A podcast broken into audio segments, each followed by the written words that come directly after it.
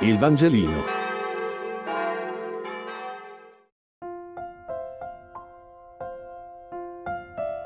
Martedì 10 novembre. Matteo 24, 45, 51. Lettura del Vangelo secondo Matteo. In quel tempo il Signore Gesù disse, Chi è dunque il servo fidato e prudente che il padrone ha messo a capo dei suoi domestici per dare loro il cibo a tempo debito. Beato quel servo che il padrone arrivando troverà ad agire così. Davvero io vi dico, lo metterà a capo di tutti i suoi beni. Ma se quel servo malvagio dicesse in cuor suo, il mio padrone tarda, e cominciasse a percuotere i suoi compagni e a mangiare e a bere con gli ubriaconi, il padrone di quel servo arriverà un giorno in cui non se lo aspetta e a un'ora che non sa. Lo punirà severamente e gli infliggerà la sorte che meritano gli ipocriti. Là sarà pianto e stridore di denti.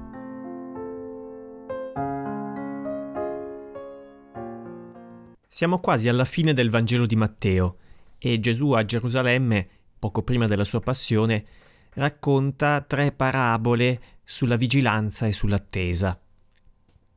Il tema della parabola è quello di sentirsi padroni del tempo, capaci di prevedere cosa succederà domani.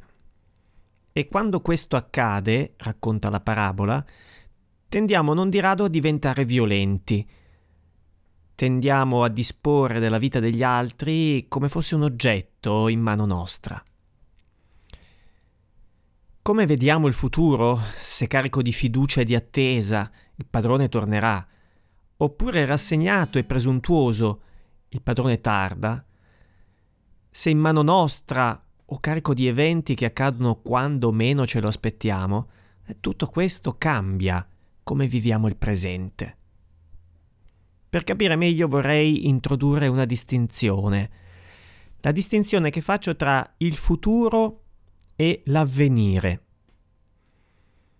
Il futuro è come ci immaginiamo ciò che accadrà domani ed è sempre per forza legato al nostro presente.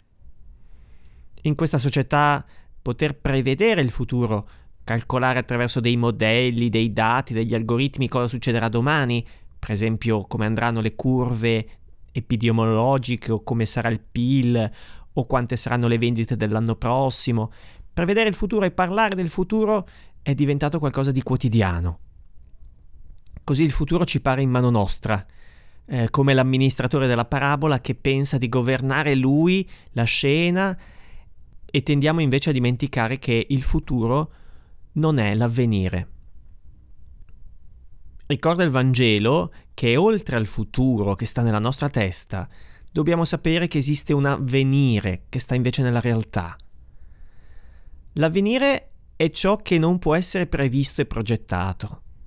Esso è il campo dell'evento, dell'avvenimento, di ciò che viene accade e ciò che accade e viene lo fa sempre senza avvisare, senza preavvisare. Accade ad esempio che ci si innamori, ma è una follia progettare di innamorarsi e nessuno può prevedere con serietà quando e se si innamorerà. Credo che tutto ciò sia molto attuale. Fino a qualche mese fa eravamo concentrati su tante cose e ci è arrivata una sberla da tutt'altra parte. Nessuno si immaginava che nella nostra società evoluta ci dovessimo tutti fermare per un virus. L'imprevedibile è sempre scandaloso, ma ci salva dalla presunzione di conoscere il tempo, dall'impazienza che ciò che prevediamo e progettiamo, il nostro futuro, si realizzi il più in fretta possibile, come fosse una cosa di cui disponiamo. E infine forse ci salva dalla presunzione di essere i padroni violenti di noi stessi e degli altri. Il Vangelino. Buona giornata.